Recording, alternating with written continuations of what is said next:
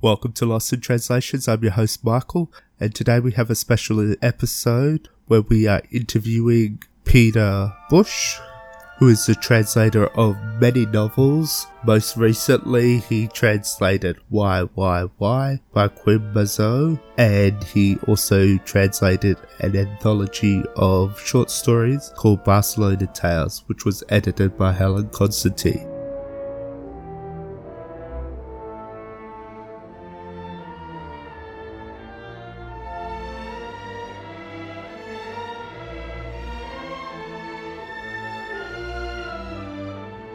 I am joined by Peter Bush, translator of many books.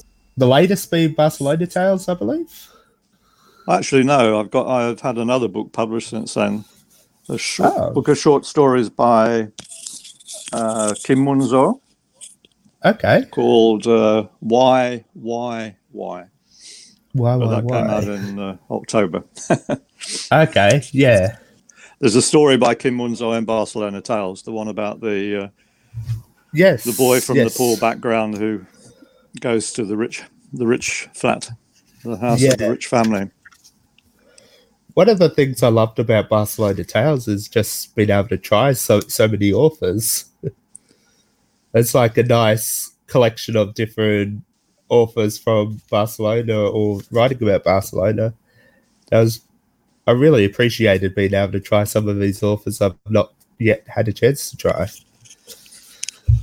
Good. Yeah, I, I tried to. Um, I mean, you know, there are not a lot of na- names that people will immediately recognise in Yeah. the book, um, except for Cervantes. So there's a because I used the uh, excerpt from Cervantes when Don Quixote goes to goes to Barcelona with Sancho Panza. Yeah. Uh, yeah. That that must have been a joy to translate Cervantes.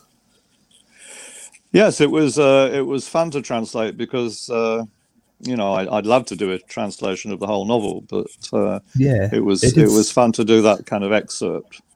yeah, like he's so iconic. It's probably just nice to have your name attached to it as well. Yeah, and I think that you know I- it it kind of uh, gives readers an idea that Barcelona in the 16th and 17th centuries was a was an important port. Yeah, It was full of life, uh, and as well as you know being in danger from pirates from the from the Mediterranean and also uh, bandits from the countryside. yeah. Well, I guess the first question we probably should start with is how did you get into translations?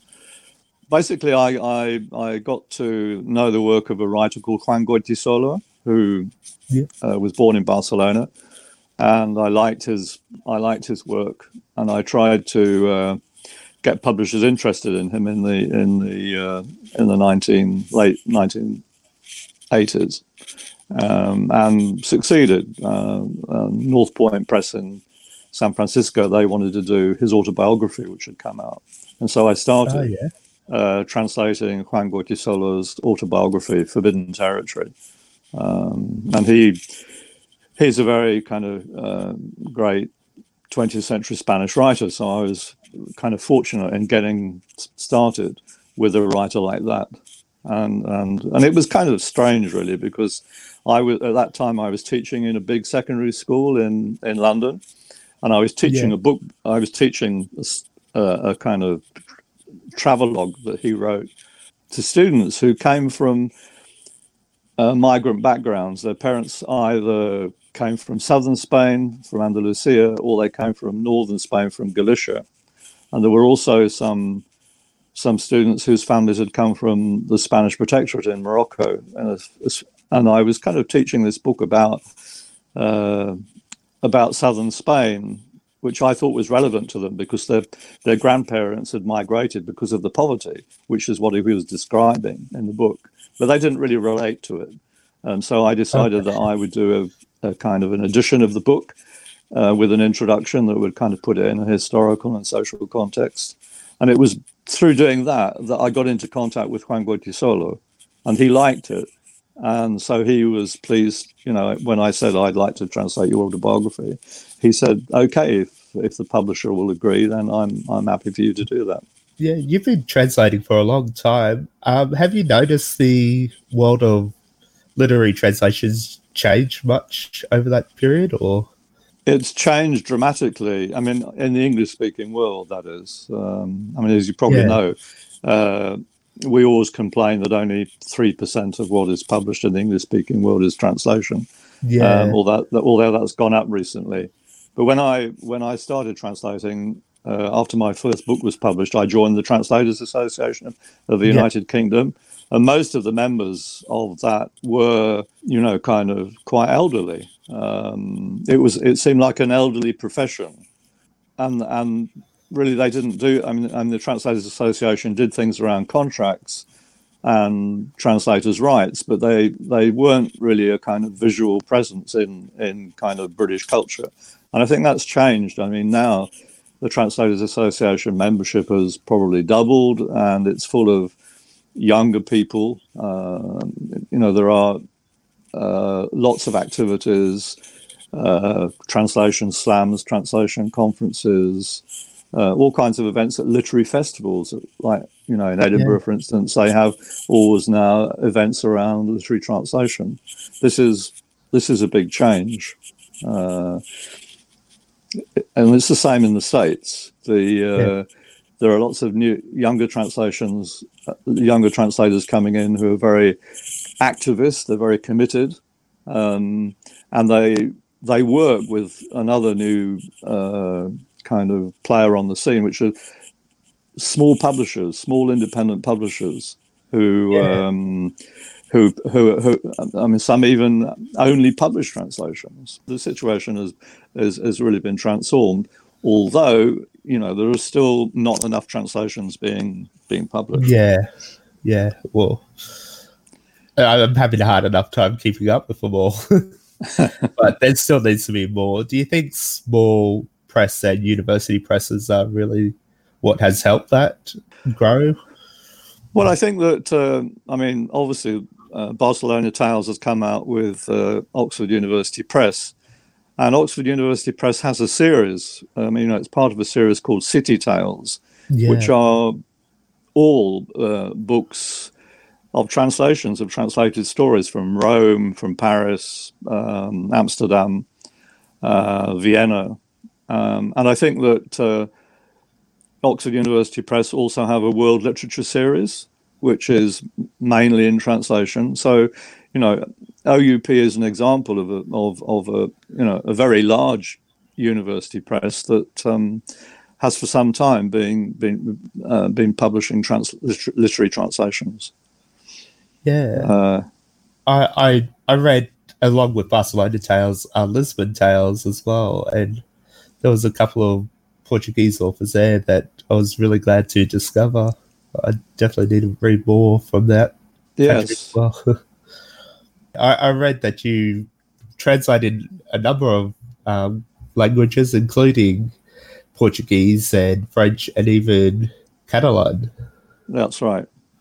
I was just curious because I don't think there's much, or there's not enough um, people talking about Catalan as a language. I'm just curious, is there much coming out from Catalan language writers? There's an enormous amount. Uh, I mean, the there are a lot of very uh, a lot of young uh, writers, Catalan writers. There's uh, Sánchez Piñol. He wrote uh, a story that was translated as "Cold Skin," which was like a big bestseller.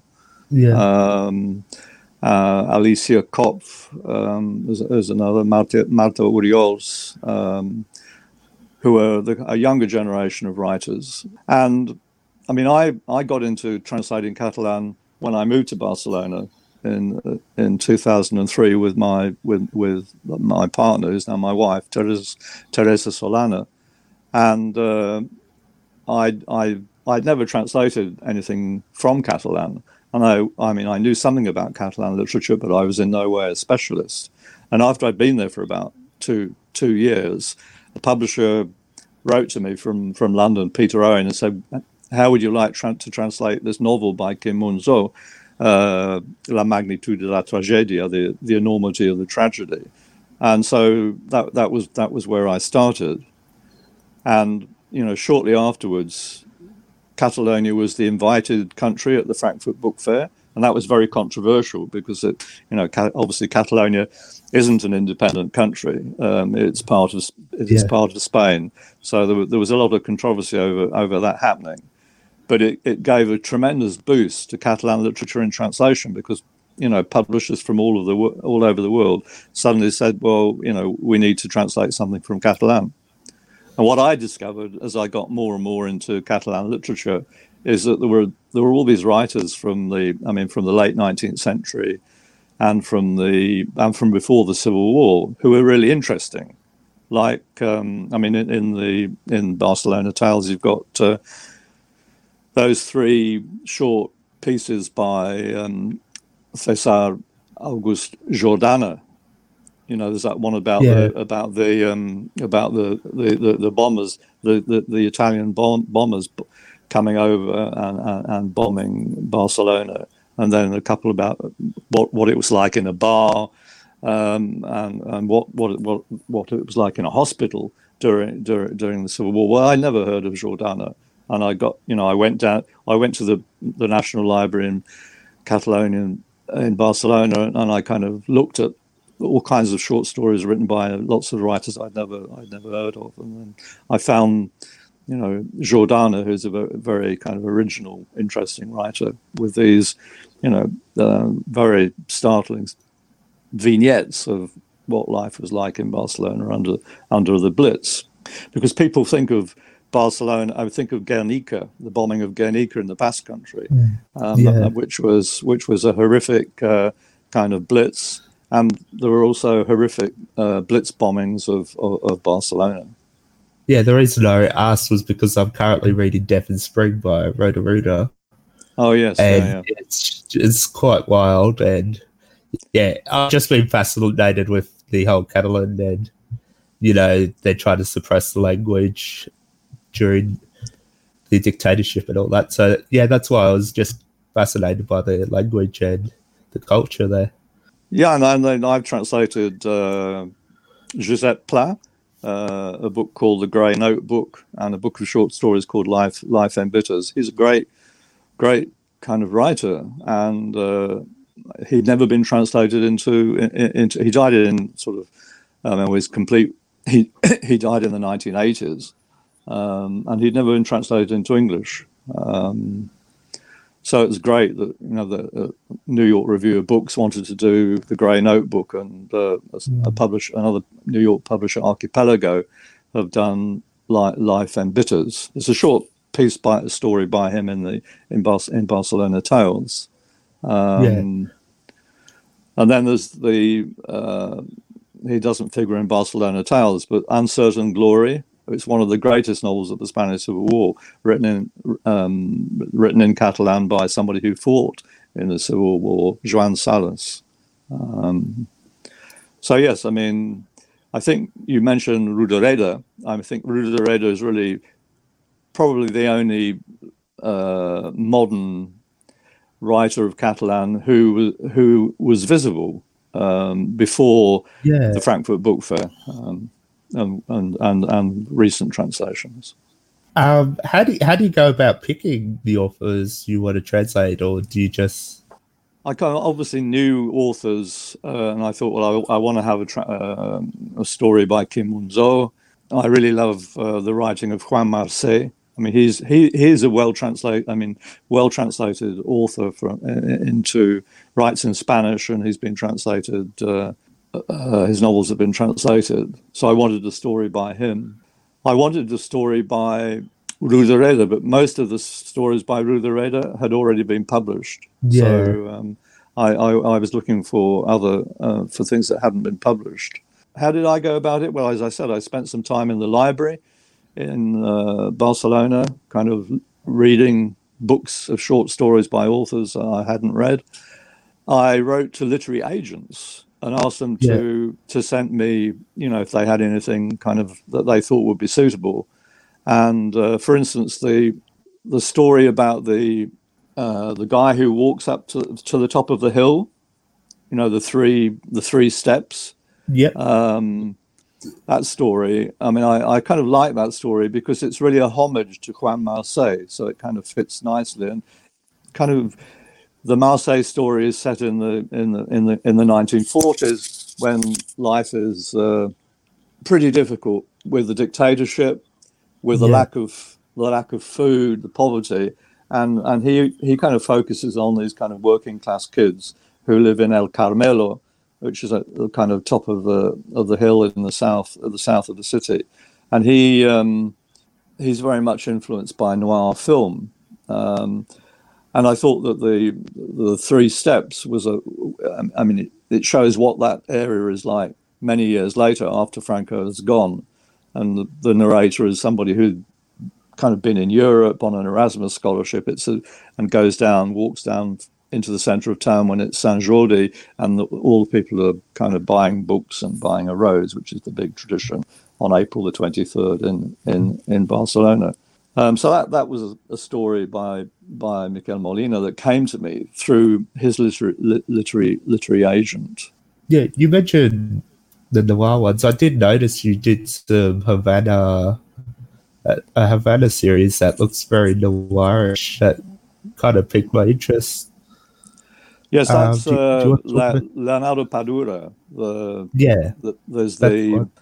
Havana Quartet. Yeah, I mean he's he's a a, a great noir writer who has this uh, police inspector called Mario Conde, who um, is somebody who was kind of as a young man, he and his friends were very pro the revolution and. Uh, and now in the in the 1980s, which is late 1980s, which is when the novels are set, he's he and his friends have become kind of disillusioned, and it's a it's a kind of critical, uh, ironic portrayal of life in Havana um, yeah, by a cop who is a who is a writer who want who, who would love to be a writer and whose ideal is uh, Salinger.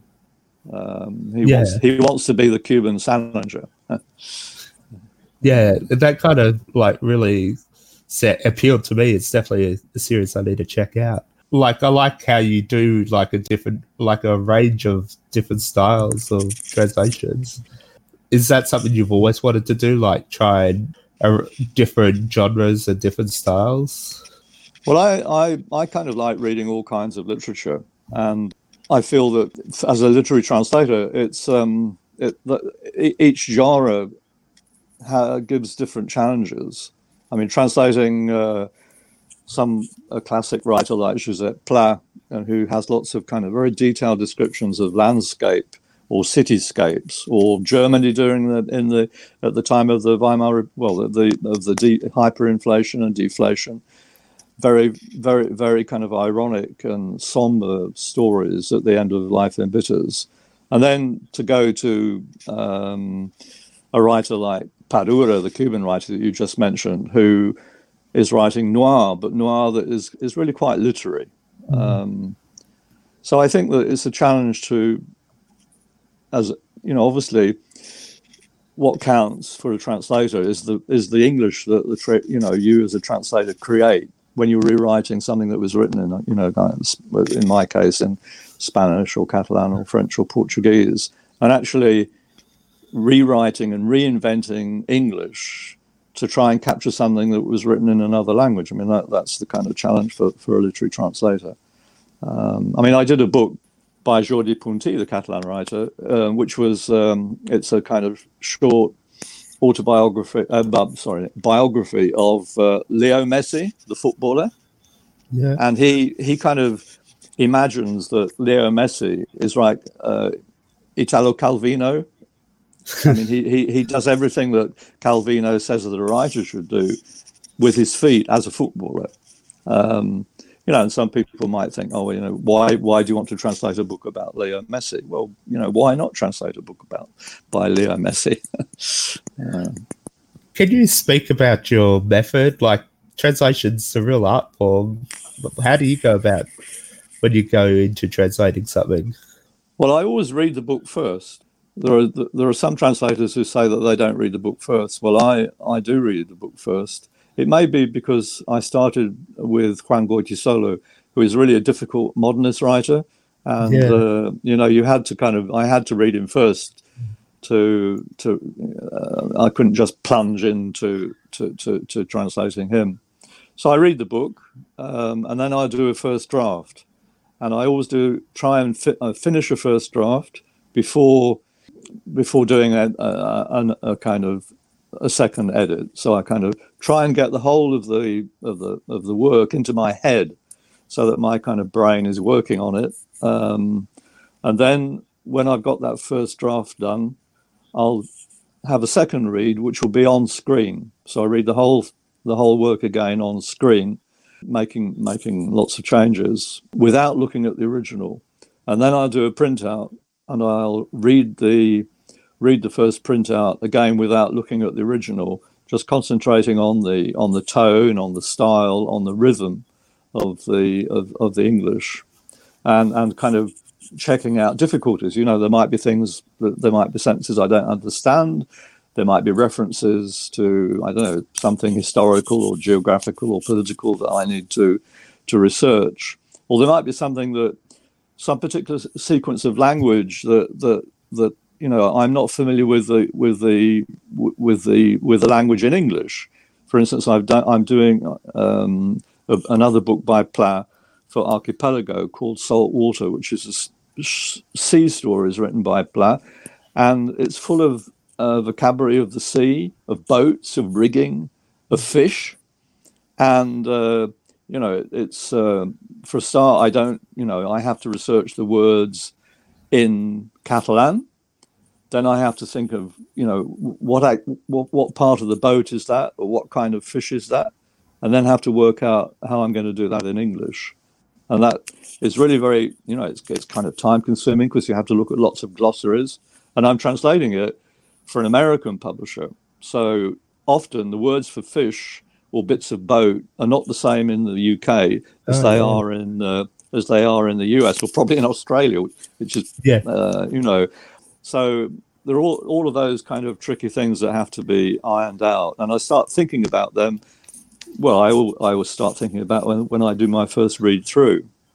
Anyway, then when I've done my, uh, then I'll do a, a kind of fourth read, which will be comparing the going back to the original and sentence by sentence going through the whole work just to make sure that I haven't. You often kind of jump a sentence or jump out, you know, jump an adjective uh, because you want to reflect in the translation every everything, and you don't want to miss out miss out sentences or miss out particular adjectives that may be crucial. Um, and if you're translating, you know, the Pla books are, you know, like three hundred thousand words long, so Yeah. you know you can't keep all of that in your head. You, so you need all of these kind of you need these systems of checks, and you need to think about what what, what has to be researched. Um, and do you need a footnote? I'm not I'm not great greatly in favour of footnotes, uh, but sometimes a footnote is necessary. Um, you know, some again some translators say that they read everything aloud.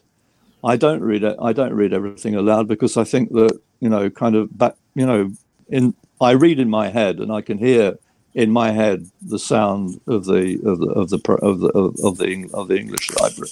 You mentioned a lot of tricky authors. Does that give you uh, like present extra challenges with their complexities and layers?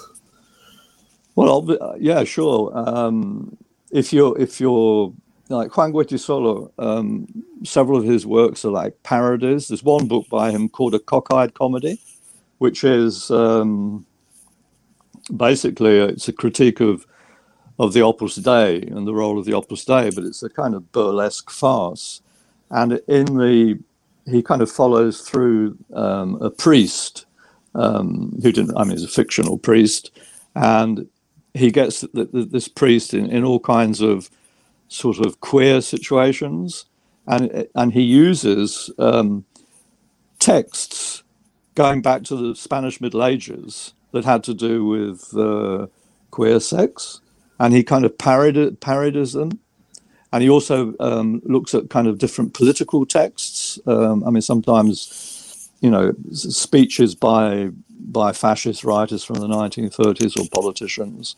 And so, you know, how how do you kind of um, get a get an English to deal to, to kind of deal with that. Well, I, I kind of you know in terms of the medieval and the Renaissance stuff that he was parodying, I kind of went to Chaucer and and Shakespeare um, essentially. Um, not that you can kind of copy things directly from Shakespeare or Chaucer, but you can get your kind of the odd words or vocabulary because he will use in his you know, Goytisolo would use in his modern text, uh, you know, words that have gone out of use that come from the Middle Ages. So I would have to try and um, you know kind of find, find words uh, like that from the from old English from old from old English. Yeah. And I remember with a with a fa- fascist. Um, I mean, I used um, speeches by Mosley. I read speeches by Mosley, or you know, not that Thatcher is a fascist, but she she said some pretty kind of uh, right wing things. So I was able, yeah. you know, particularly in relation to the Falklands War, uh, which I was able to use um, in the translation of Goytisolo.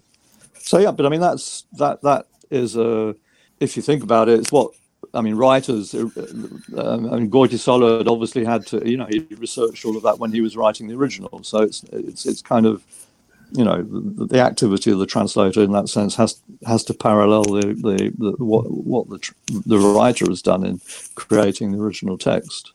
But that's part of the creativity and yeah enjoyment of translation. People say, "Oh, well, it, it's kind of um, you know you're sitting there and at your worked you know laptop all day. Um, it, it, you never move. It's kind of working on something that's been written by some by somebody else. But you know, I find it, it's very creative. And you're thinking, well, you know, I'm you know bringing into English something that doesn't exist in English, which will then be read by people in Chicago or Melbourne or or I mean, for instance, the the the editor who edited my translation of, of Uncertain Glory was an editor who worked with Penguin India. I mean, he's he lives yeah. in India, and he really liked Uncertain Glory, and to the extent that he actually went on to to bring out a, uh, an Indian edition of uh, of, uncertain, uh, of Uncertain Glory uh, in in my English translation. So you never know where your translations are going to lead, but they always lead to new to new readers uh, for for for for write, for Catalan writers or whoever. Hmm. Yeah, I guess Google Translate can't do any of that. well, I mean, the problem with Google, I mean, the, um, is that you know Google can't get nuances. Yeah, that's you right. Know, uh, you know, you have an adjective, I don't know, say like yellow. Well, yellow can mean yellow, the color, but it can also have, it can mean all kinds of other things. And you know, Google, Google Translates can't can't kind of work on ambiguity. Yeah. no, it really is an art form, and you don't get much appreciation for that. So thank you for all your hard work. Not at all. I, I, think that actually there's much more uh, recognition of translators now. You know, there are prizes like the Booker, the, yeah. Booker International. Um, so they're giving kind of higher visibility to to, to yeah. translators. Do you think and that you, it's been a huge boost the Booker International has. I think so. I, yeah. I think it is, uh, and particularly, you know, the the vegetarian was the yeah got it. You know, it was that that made it that that made a major impact in the English speaking world, which then made a major impact back in Korea. And, yeah, and, and transformed the kind of life and career of, of, of Han Kang in, in, in very unexpected ways. Um, and that was all, you know, all down to the to Deborah Deborah Smith's translation. Um, yeah. So yeah, I mean, I think that uh, that that's a, an excellent example of how a literary prize can boost a foreign yeah. a foreign writer in the English speaking world. I think it definitely has boosted this career in literature coming out. That's for sure. Yeah. Are you working on anything now that you can talk about, or? Yeah, I'm working on uh, on, a, on a novel by Balzac. Okay. Uh, Le Lys dans la Vallée, which is a novel that Balzac wrote in the in 1835, and uh, Balzac was a, an author that I kind of when I started reading foreign literature, it was at school when I was Yeah. 16 and 17. And I started, I was doing kind of advanced French, and I started reading short stories by Balzac.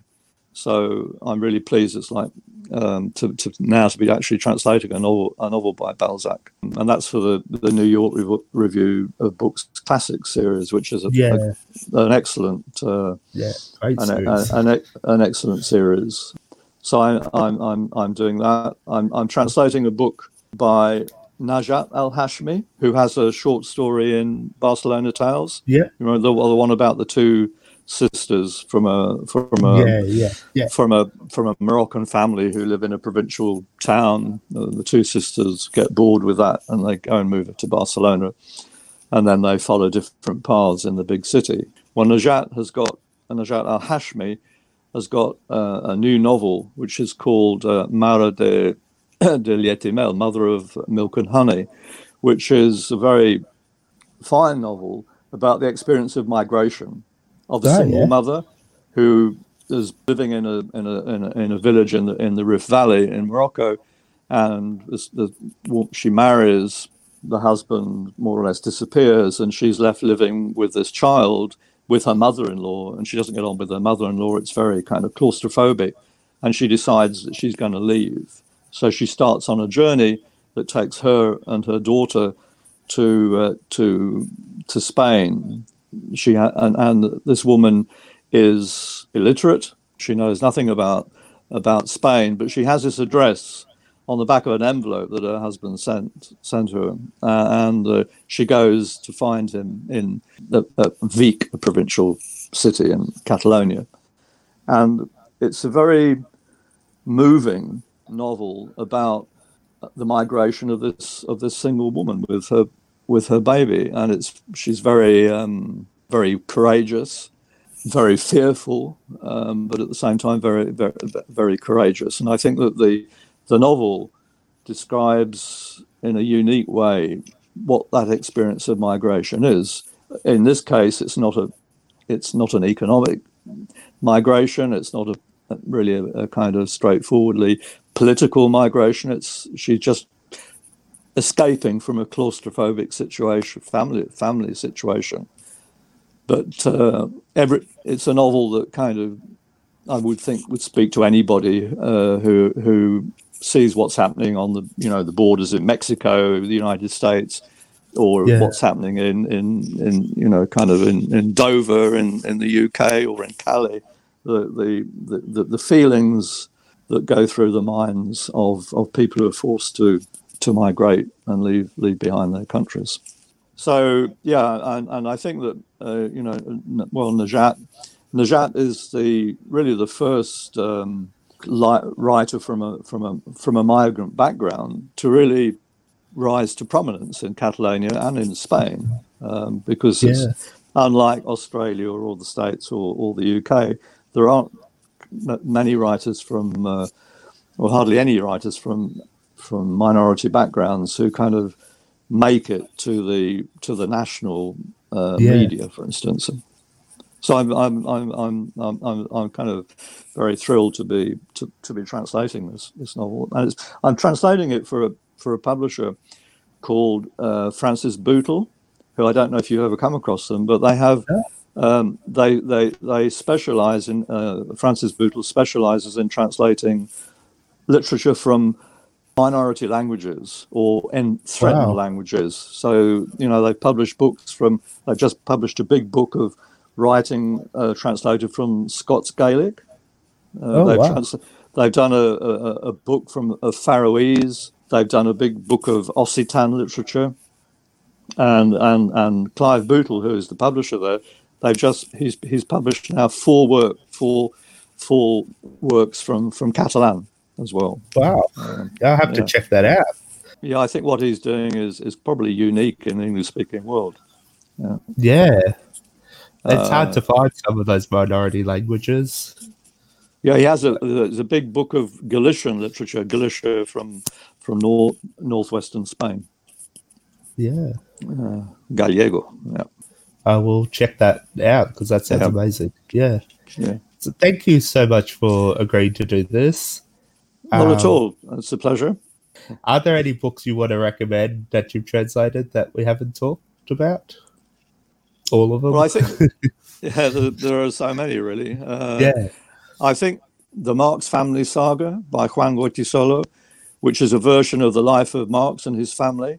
I think Oh, that's a that's a great a great a, great read. It was published by Faber and Faber in the UK and by City Lights in the States. I think that came out in the in the sort of mid, mid sort of nineties. I think that's a a very a, a great novel um, about Karl Marx, and it's very it's very relevant today because it's as if it, it kind of Marx was a was a, alive today. So it, there, there, there there's some powerful stuff in there about the Russian mafia and the role of the Russian Okay. mafia in Europe and so on. So it's very it's a very it's a very surreal anarchic novel like like most of um, Goytisolo's books.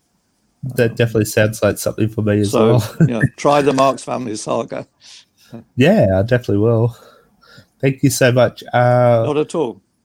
so Barcelona Tales is the reason we got you on the podcast, but you've got YYY as well. Okay. That's out now. If you want to support Lost in Translations, please go to patreon.com forward slash translations pod and all money there will help support the show.